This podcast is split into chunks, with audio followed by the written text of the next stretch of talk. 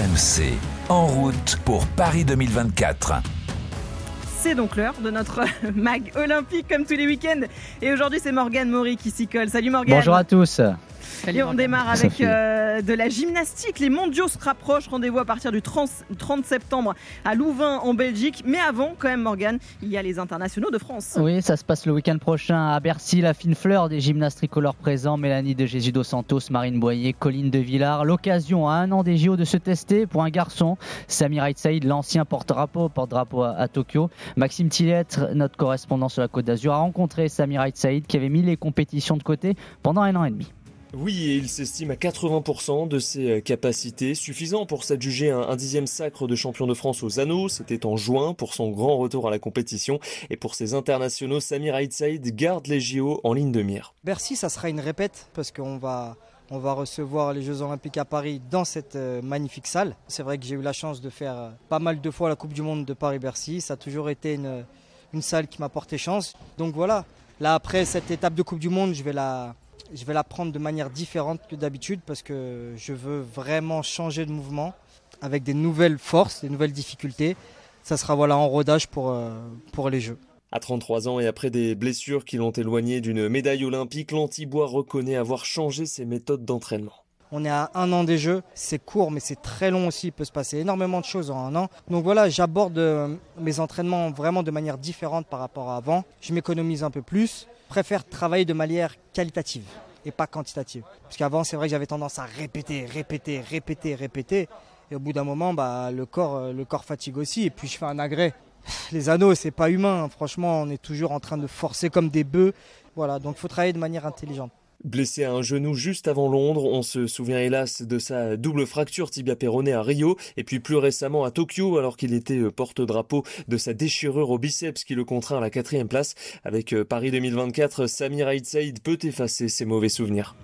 Ouais, Sophie Samir Saïd, c'est un modèle de résilience aussi dans le sport français. Oui, euh, effectivement, quand on voit ce qui lui est arrivé en 2016, on a, vraiment pensé que sa, carrière était terminée. Et puis on l'a vu, hein, on l'a suivi, on a suivi sa, rédemption euh, jusqu'à cette euh, quatrième place aux Jeux Olympiques de Tokyo. Là aussi, un peu frustrant parce que il était vraiment, vraiment au pied du podium. Et voilà, c'est un garçon qui continue à prendre du plaisir, qui justement peut-être aussi va chercher ce, plaisir dans cette, adrénaline, d'être capable de revenir à la compétition malgré les échecs. Beaucoup de sportifs de haut niveau ont envie aussi de se mettre en difficulté, de, sortir de leur zone de confort pour tenir justement les trois ans entre Tokyo et, Paris.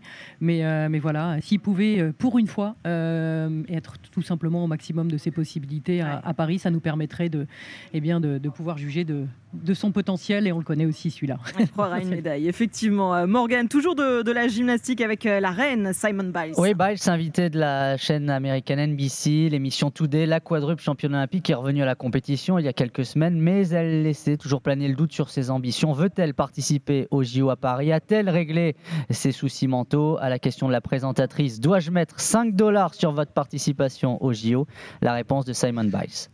Right now, I would say um, that's the path that I would love to go. So I wouldn't mind if you put it in the yay section. Oh! She's going to Paris. Alors, traduction, c'est le chemin que j'aimerais suivre. Donc vous pouvez parier sur oui. Et vous avez entendu l'explosion de joie des, des présentateurs. Oui, elle va aller à Paris. On devrait la voir, Simon Biles, la reine de la gym.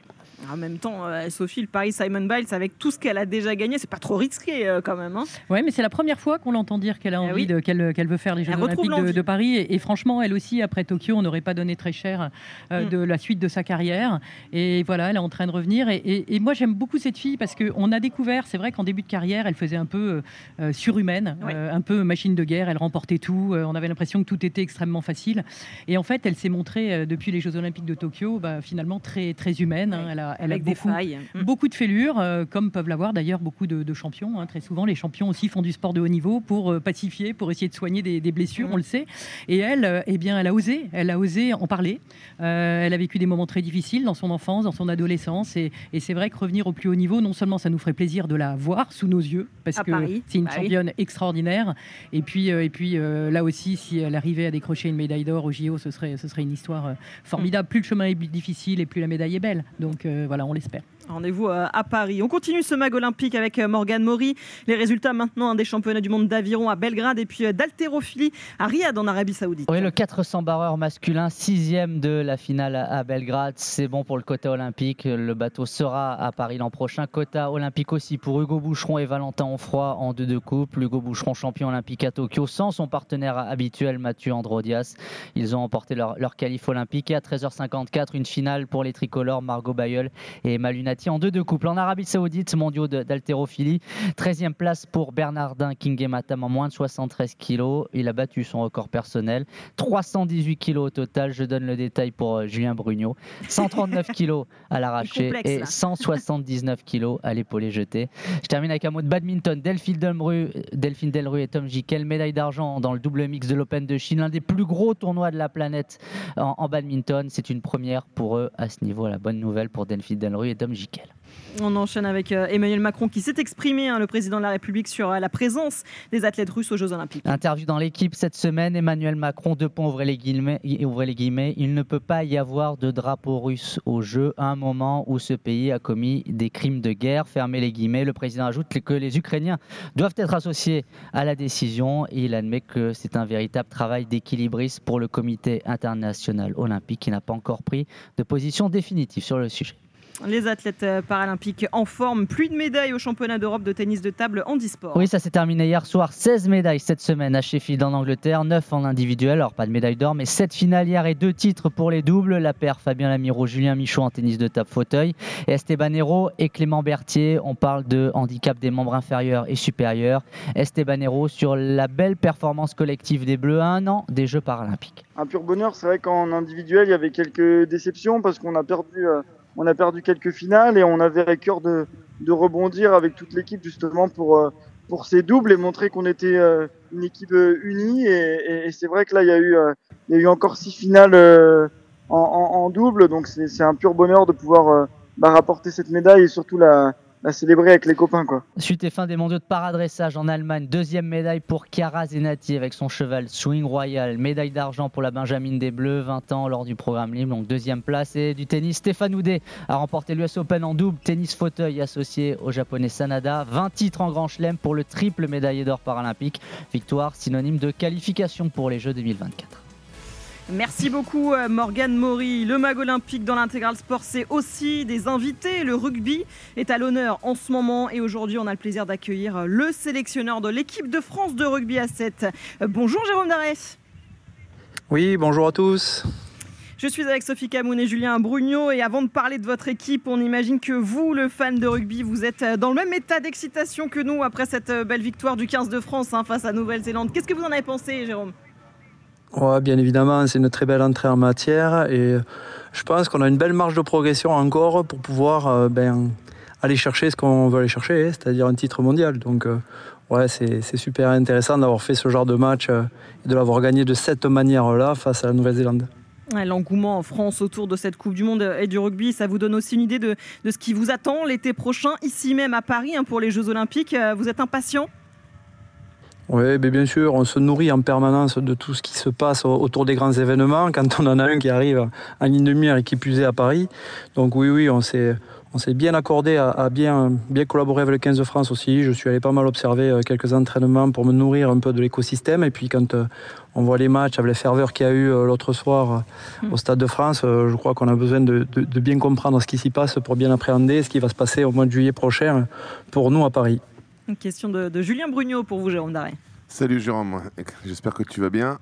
Euh, petite question par rapport justement à tes, visites avec le 15 de France. Est-ce que tu commences à regarder quelques profils de joueurs qui pourraient t'intéresser pour euh, les Jeux Olympiques? Salut Julien. Ben, ben, salut Julien. Ben, écoute, tu pourrais, euh, tu pourrais prétendre à, l'équipe de France à 7 parce que tu étais très doué à faire des passes, à des cadrages débordements. Ah, et puis particulièrement aussi à, à, faire quelques mêlées. voilà, non, mais très, franchement, on a quand même bien travaillé depuis 4 ans avec l'équipe de France de rugby à 7. On a, on a, gravi quelques échelons. On a fini à la quatrième place mondiale qui est qualificative pour les Jeux Olympiques, même si on était déjà assuré d'y mm. être. Mais c'était important d'envoyer ce signal-là à tous nos concurrents directs. On a des joueurs experts aujourd'hui qui sont en capacité de pouvoir assumer euh, de la haute performance. On n'a pas réussi encore à gagner le Graal, c'est-à-dire à gagner la médaille d'or. On a fait 4 médailles la, semaine, la saison dernière, 6 demi-finales. Mais Voilà, bien sûr que bien évidemment qu'on regarde d'autres profils, on n'est pas à l'abri de blessures, euh, de, contre-performances aussi. Donc euh, bah, l'équipe de France est soumise aussi à ce système de concurrence et c'est très important. Hein. On est en mission pour, faire en sorte que l'équipe de France gagne. Oui, en effet, on regarde quelques profils. Il y a, il y a quelques déjà euh, choses qui sont sur la table, bien en cours euh, de construction. On veut des noms, on, veut des noms, Jérôme. On, il va, il va... on, veut des noms. Non, les noms, c'est un peu tôt pour donner des noms, mais, mais euh, voilà, je crois qu'en ce moment, l'équipe de France à 15 a besoin de performer et elle est centrée sur ce qui est important pour aujourd'hui, c'est la Coupe du Monde. Et à la sortie de tout ça, bien, on verra ce qu'on arrivera à décider. Mais il y aura, il y aura quelques joueurs euh, Factor X, bien entendu, qui viendront compléter euh, l'effectif mmh. de l'équipe de France. Parce que Jérôme, ça fait depuis que tu as pris en main cette équipe de France à 7, c'est vrai qu'on sent un état d'esprit, on sent un groupe qui, mûrit, qui grandit, effectivement, et qui performe de plus en plus. Et euh, si jamais tu étais amené à choisir un joueur du 15, combien de temps il faut, à ton avis, pour un 15iste pour devenir un, spécialiste du, du, 7, ou en tout cas à, t'amener une plus-value? Bah, il y a plusieurs cas de figure. Il y, a, des joueurs qui seront bah, forcément déjà expérimentés par la pratique. Hein. Voilà, donc ceux-là, ils font un peu moins de temps puisqu'ils connaissent déjà le projet de jeu, si je te donne un, jeu, un exemple, en a d'autres. Un, un, joueur comme Antoine ouais. Dupont. par, par hasard, hein, total. Hein, oh, totalement au hasard. Non, mais, mais un joueur comme ça, il faudra qu'il vienne s'y expérimenter. Il faudra entre 3 et 5 tournois minimum. Voilà, ça c'est très important. Pourquoi? Parce qu'il y a par le passé, il y a déjà des joueurs d'exception euh, qui ont qui ont participé aux derniers Jeux Olympiques par exemple et qui n'ont pas forcément été très très à l'aise dans cette discipline-là. C'est un, sport qui demande un peu de maturité, d'expérience et il faut un petit peu de temps. Mais quand on a un standard très très élevé, j'ose espérer qu'avec l'expérience qu'on a aujourd'hui, l'effet contagion qu'on a réussi à construire, c'est-à-dire qu'il y a des joueurs cadres et des joueurs expérimentés qui sont capables de transmettre le projet de jeu, on peut relativement aller assez vite. On est avec euh, Jérôme Darel, le sélectionneur de l'équipe de France de rugby euh, à 7. Pourquoi on évoque Antoine Dupont? C'est pas par hasard, parce qu'il l'a dit lui-même. Il veut disputer les Jeux Olympiques l'été prochain. La seule façon pour lui, c'est d'intégrer cette équipe euh, de rugby à 7. Jérôme, vous l'avez forcément entendu. Est-ce que vous n'avez pas un petit peu sauté au plafond là, en entendant Antoine Dupont dire qu'il voulait jouer avec vous? Non, mais moi, j'ai conscience que les, joueurs euh, quel qu'il soit, aient envie et l'ambition de jouer et de participer aux Jeux Olympiques. Voilà, c'est la compétition majeure euh, planétaire. Voilà, la Coupe du Monde, c'est très important pour le rugby, hein, pour les initiés et, les gens qui sont experts de ce jeu. Mais, les Jeux Olympiques, c'est une puissance euh, astronomique extraordinaire, exponentielle, on va dire. Et, je crois que tout athlète dans une vie ambitionne et espère gagner les Jeux Olympiques, quel qu'il soit. Donc euh, oui, euh, je suis satisfait que ce genre de joueur euh, se positionne à un certain moment aussi pour prétendre à ce genre de compétition bon, enchaîner un titre de champion du monde avec le 15 de France, puis après être champion olympique avec euh, le rugby à 7, c'est pas mal, hein, un beau programme pour Antoine Dupont, euh, Sophie. Oui, oui, c'est vrai que ce serait bien. Mais justement, moi j'en viens à poser te, cette question-là aussi, parce que c'est vrai qu'on parle énormément du, du, succès du 15 de France. Est-ce qu'un est qu éventuel euh, exploit du, du, 15 de France euh, en Coupe du Monde euh, pourrait permettre au rugby à 7 de bénéficier d'un certain nombre de, de, de, choses en termes de, pratiques, de notoriété, etc. Ou est-ce que parfois vous avez l'impression d'être un petit peu phagocyté par le, les exploits du, du 15 Non, mais le, rugby à 7 est la version olympique du rugby à 15. De, toute façon, on est de la même famille, c'est le même jeu, c'est le même sport, mais sauf que c'est une, une, variante. Donc nous, euh, que le 15 de France soit champion du monde, on surfera bien entendu sur cet héritage-là, et on le souhaite fortement. Parce que ça change tout. Je me suis nourri pas mal de l'expérience des handballeurs, et je suis allé pas mal de fois à leur rencontre, et je crois que le fait d'avoir gagné déjà une fois, deux fois ou trois fois, ça change la donne pour tout joueur qui rentre et qui porte le maillot de l'équipe de France. Donc euh, pour nous, il est très important que le 15 de France euh, performe et qu'on puisse euh, surfer sur cette vague derrière au mois de juillet prochain. L'équipe de France était absente, on le rappelle, des derniers JO à, à, Tokyo. Là, vous êtes directement qualifié, vous l'avez dit, en tant que pays organisateur. Quelle va être justement l'ambition, l'objectif de l'équipe de France dans ces Jeux à Paris? Bon, L'objectif il est clair, on souhaite gagner une médaille d'or. Voilà, c'est... voilà. On arrive dans le top 4 mondial aujourd'hui, on n'a pas envie de faire autre chose. On est à la maison, on est en France. Si on ne se, se, lève pas tous les matins avec cette ambition-là, on n'a pas besoin d'y aller. Alors ça sert à rien. Donc non, je crois que tous les joueurs concernés aujourd'hui ont vraiment ça dans l'état d'esprit. C'est pas être, c'est être, c'est pas être prétentieux que de dire ça, c'est juste être ambitieux. Bon, après, on aura quelques obstacles, quelques pots de banane, quelques, quelques cailloux sur la route, mais on essaiera et on fera en sorte de trouver le bon chemin pour aller euh, chercher le Graal. Ouais, Une médaille d'or sur chacune des, euh, des, disciplines, chez les hommes chez les et hommes, chez les, chez femmes, les, bah, les, les, les, filles, alors moi je ne suis pas ouais. le, meilleur, le mieux placé pour en parler, ça serait plutôt mon collègue David Courtex, mais les filles euh, ont un gros potentiel. Elles, elles performent depuis, euh, depuis bien plus longtemps que nous sur le circuit mondial et elles ont fait quand même une médaille d'argent à la dernière Olympiade. Donc euh, l'équipe de France féminine aura la prétention aussi, je, je, je pense, d'aller chercher le sommet. Merci beaucoup Jérôme Darret d'avoir été avec nous dans l'intégrale Coupe du Monde euh, aujourd'hui. Et puis on imagine que vous allez suivre les Bleus hein, jusqu'au bout dans ce, dans ce mondial. Merci beaucoup euh, Jérôme. Allez, Merci le mag euh, olympique revient dans quelques instants. Un petit détour par Toulouse. On va retrouver euh, Arnaud Valadon pour ce Japon-Chili, Arnaud. Et un essai à l'instant inscrit par les Japonais qui ont quand même beaucoup de mal face à ces Chiliens. Et pourtant, le Chili est euh, réduit à 14. euh, Fin du carton jaune dans un instant du euh, pilier droit d'Itus. Mais les Japonais qui n'avaient plus marqué depuis. Euh, eh bien, quasiment euh, 20 minutes viennent enfin de trouver la mire avec euh, l'ailier Nakaebula, 12 à 7 et transformation à suivre. On est à 10 minutes de la mi-temps, 12 à 7 pour le Japon. Allez, 13h42, l'intégrale euh, Coupe du Monde revient dans quelques instants avec, Jéro- avec Jérôme Bruno, Julien Brugnot, avec Sophie euh, Camoun. On revient dans quelques instants sur RMC en direct du studio à la Fan Zone, place de la Concorde à Paris. À tout de suite. RMC, en route pour Paris 2024.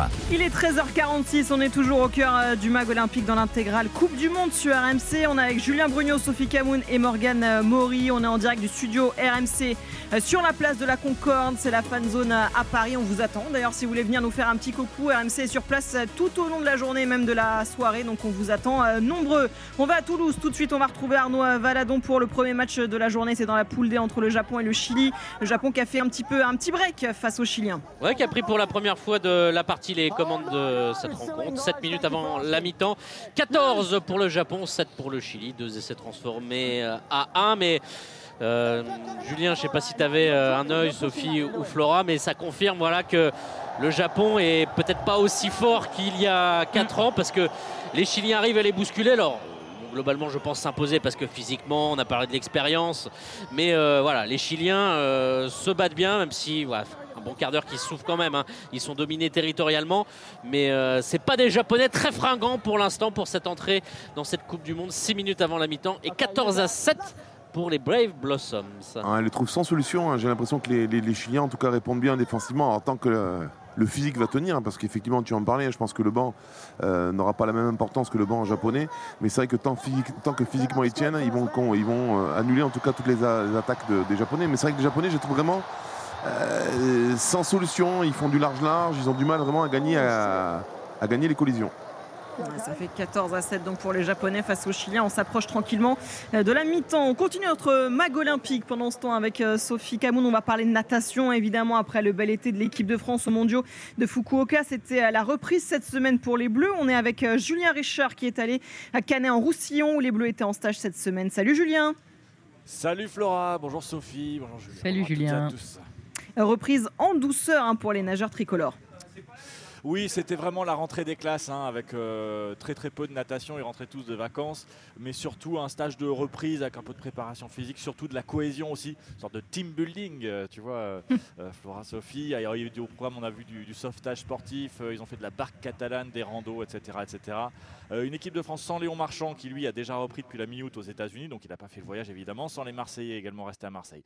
Et voilà, juste avant de se rendre d'ailleurs à Canet, les Bleus se sont regroupés à Paris parce que c'est évidemment pas, ce n'est évidemment pas une saison comme les autres qui, démarrent, vous le savez, on le sait, euh, on est là pour ça. Euh, et, et là, vous n'y attendez pas, mais je vais vous faire écouter du Jacques Brel. Rêver un impossible rêve. Alors, Jacques Brel la quête, pourquoi direz-vous Euh, bah, C'est Denis Auguin, l'entraîneur en chef de l'équipe de France, qui s'est un peu inspiré de cette chanson pour son petit discours de motivation euh, de rentrer devant les nageurs. C'était euh, à l'occasion d'un déjeuner au premier étage de la Tour Eiffel. L'ancien coach d'Alain Bernard, qui évidemment sait ce que c'est une année olympique. Ce que je leur ai dit, c'est que c'était peut-être ces années-là autre chose que du sport. C'était euh, peut-être une quête personnelle, au-delà de l'enjeu purement sportif, pour les amener à, à vraiment embrasser cette saison, à la fois avec le maximum de- d'engagement, mais aussi le plus de tranquillité possible. Alors ils n'ont pas fait que manger hein, euh, sur la Tour Eiffel et écouter du Jacques Brel.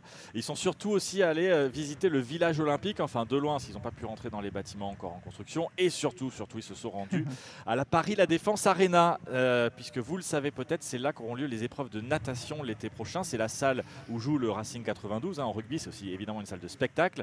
Euh, il fallait se projeter parce que évidemment Mm. la piscine n'est pas encore construite. Il n'y a pas encore le bassin, ce sera fait au tout dernier moment. Mais on leur a projeté sur l'écran géant du stade à quoi ça va ressembler dans moins d'un an maintenant pour les, les jeux avec euh, les bassins, les tribunes, l'arène. Et les nageurs avaient bah, vraiment des étoiles dans, des- dans les yeux. Je vous propose d'écouter Maxime Grousset, notre champion du monde cet été sur 100 mètres papillon à Fukuoka. Bah, je me suis imaginé bien sûr et euh, surtout ça m'a donné envie.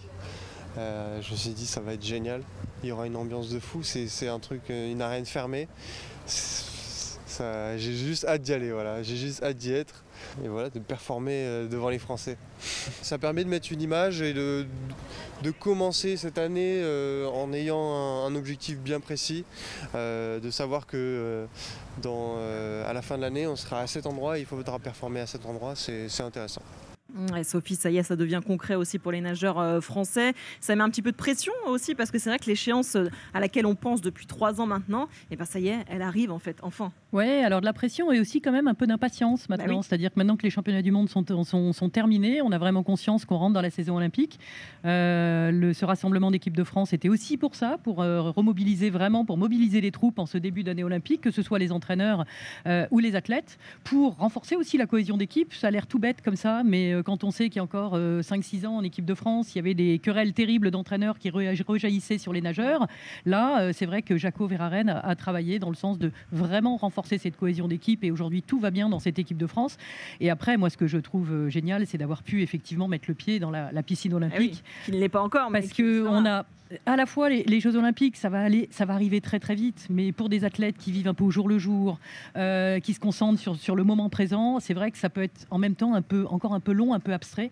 Donc là, ça devient, devient concret, concret. on se projette, euh, euh, et puis euh, et puis je pense que dans les moments difficiles tout au long de l'année, dans les moments faciles, mais aussi dans les moments difficiles, bien évidemment, eh bien ils auront ces images en, en tête, et puis ça permettra d'apprivoiser aussi mieux le- l'enjeu de la compétition, parce que euh, on n'a pas l'habitude de nager dans une piscine de 18 000 personnes. C'est quand même assez rare euh, d'avoir autant de monde dans un bassin, et on peut se sentir rapidement tout petit.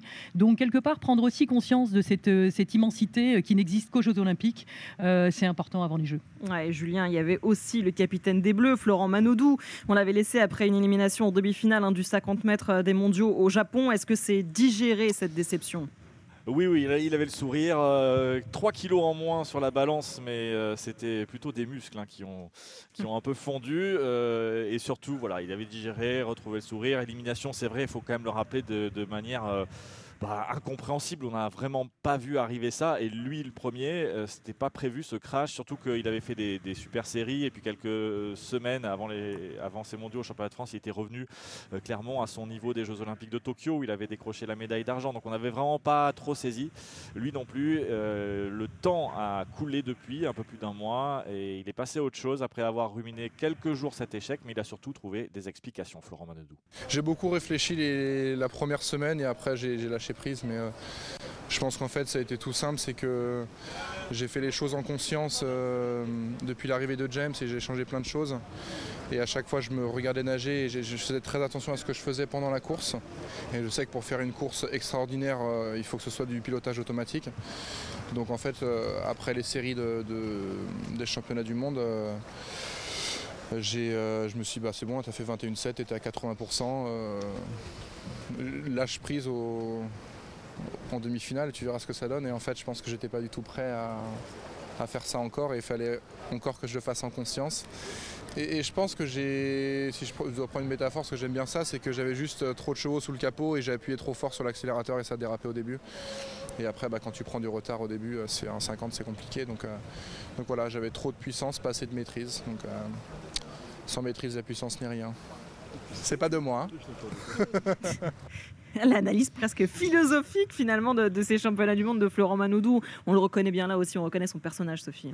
Oui, oui. Puis on n'est pas, on n'est pas inquiet. Alors beaucoup de Il est gens se posent lucide, la en tout question. cas, ouais. Exactement. Et beaucoup de gens se posent la question de savoir s'il va revenir au jeu. Faut pas oublier que deux mois avant les, les Jeux Olympiques de Tokyo, où il a terminé deuxième, il avait fait deuxième des championnats de France. On se demandait euh, comment il allait s'en sortir au JO.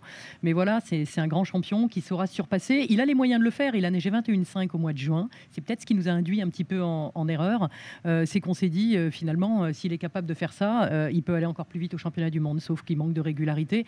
Et je pense que cette régularité, elle est liée aussi au, manque de confiance. C'est-à-dire qu'il attend euh, tellement de retrouver des sensations, en plus il a changé de modalité technique, etc. Il est tellement dans la recherche de la sensation et de la performance que finalement, au bout du compte, il se crispe et puis il canalise mal sa, sa puissance. Mais quand on voit le garçon aujourd'hui, comme on voit, quand on voit sa puissance, quand on voit comment il est affûté, les qualités aquatiques qu'il a récupérées, etc. euh, je veux dire, après, aussi, avec hein. l'expérience Mm. aussi, je pense que c'est qu'une question de maîtrise et il a un an pour euh, presque un an pour la retrouver. Ah, On sera au rendez-vous, évidemment. Merci beaucoup, euh, Julien Richard, euh, d'avoir été avec nous. Ces infos auprès de la natation française, le mag olympique, évidemment, qui revient dès le week-end prochain. RMC, radio officielle des Jeux Olympiques Paris 2024. Et tu seras évidemment au rendez-vous, Sophie, la semaine prochaine. Merci beaucoup d'avoir été avec nous dans l'intégrale Coupe du Monde. RMC, en route pour Paris 2024.